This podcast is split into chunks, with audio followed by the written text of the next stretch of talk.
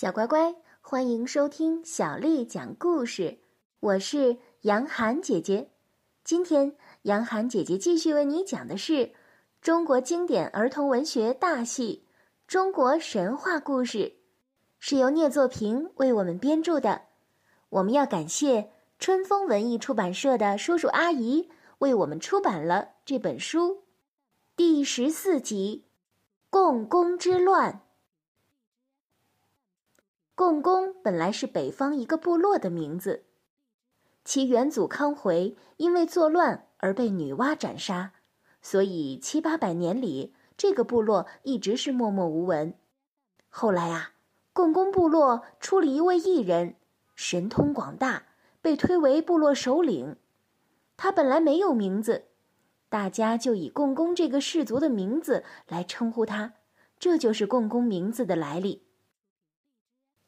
共工手下的一名臣子叫苻游，是个唯恐天下不乱的人物，长期向共工灌输征服天下的思想。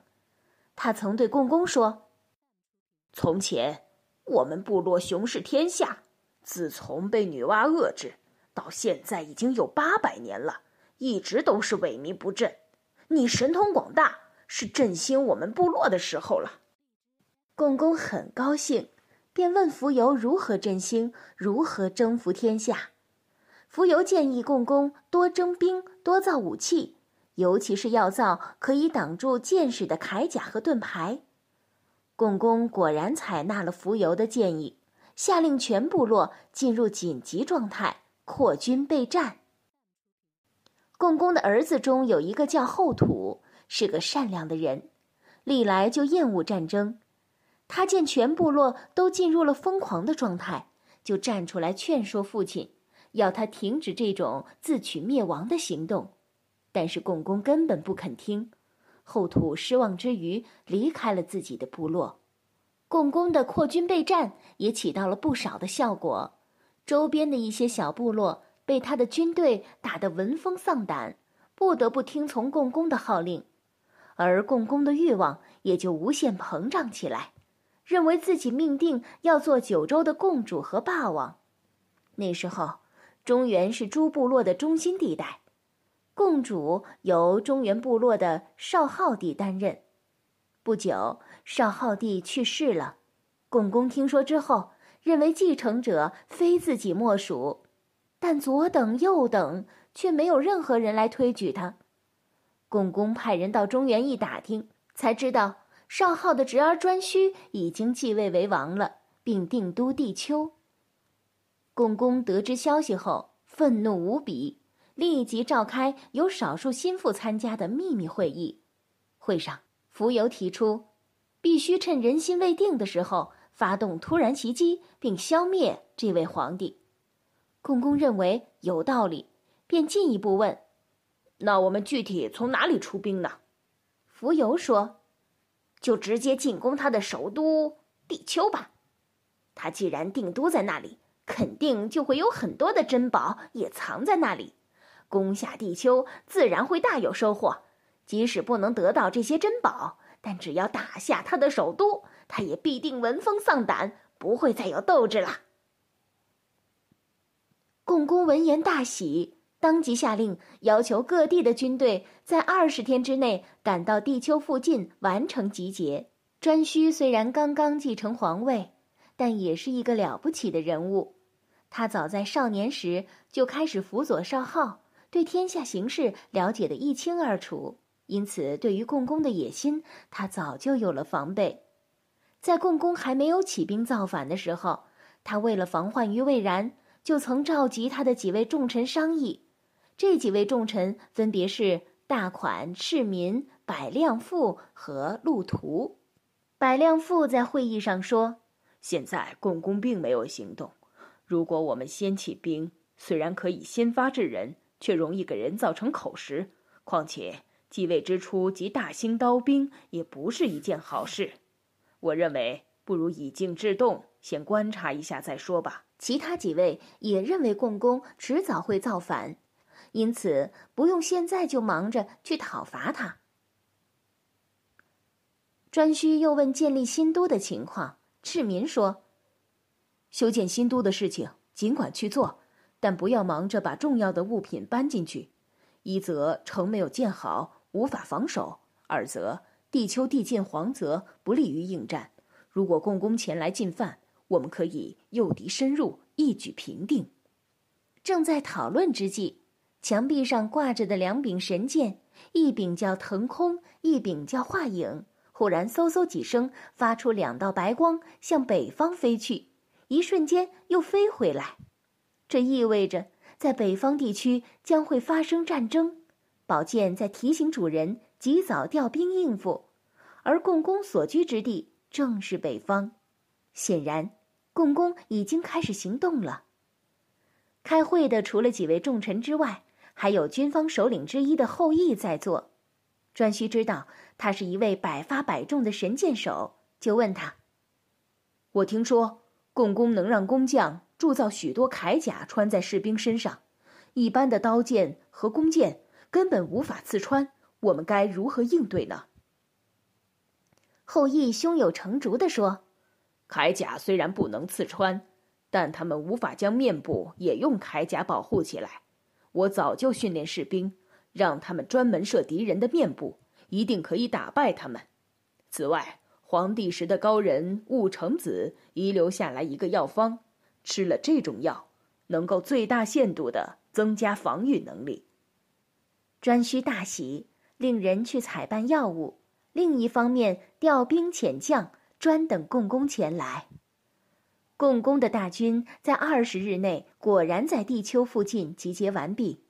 按五大谋士的部署，颛顼没有对正在兴建的都城地丘设防。共工军团一进攻，那些建筑工人就散了。共工看了，不由得哈哈大笑，沾沾自喜地对蜉蝣说：“看来真是不出你的预料，他们简直没有做任何准备，完全是攻其不备呀。”蜉蝣提醒共工说：“这些人逃回去之后，一定会报告给颛顼的，那时候他就会整军来战，所以我们应该火速进兵，打他个迅雷不及掩耳。”蜉蝣同时献计说：“从地丘到颛顼的大本营，有两条路可以走，一条绕到菏泽以北，一条从菏泽以南，中间有一个隘口。蜉蝣认为，隘口有地形之险，颛顼军团必定将主力守在没有隘口的平原上。如果他们的军队打破常规，不从平原上进攻，而是攻破隘口，必定会事半功倍。”共工理所当然地同意了蜉蝣的计策，他派出了一支小队作为疑兵，假装要走大路从平原进军，而大部分人马却抄小路进抵隘口。隘口果然只有少数守军，共工下令组建敢死队，隘口不久便被拿下了。第二天，共工军团继续前进，一路上仍然没有看到颛顼军团的一兵一将。只有一些逃难的百姓匆匆赶路，共工的军团顺利的不像是在打仗，像是一次集体的郊游。走着走着，大路两旁渐次出现了一些山峰，远远看去，山上旌旗飘动，影影绰绰有士兵在来来往往。共工急忙调集弓箭手向山上放箭，一阵乱射之后，山上的士兵们却没有一个倒下。共工大疑。派出侦察兵摸上山，才发现原来都是些稻草人。共工知道中计了，正要下令全军后退，但已经晚了。两旁崇山峻岭中的颛顼军团万箭齐发，共工军团虽有厚甲装备，但是后羿却指挥士兵们专射他们的脸，一时间到处惨叫连天。共工下令后退。军团一阵大乱，好不容易退到隘口的附近，发现隘口两边的山上也全是颛顼的军队，金鼓阵阵，杀声震天。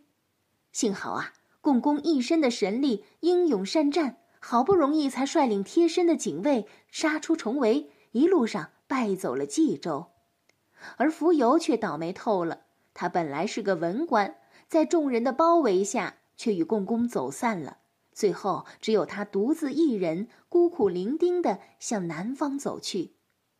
蜉蝣算是有自知之明的人，他的样子长得古怪，走在颛顼的地盘上，不被抓住才怪呢。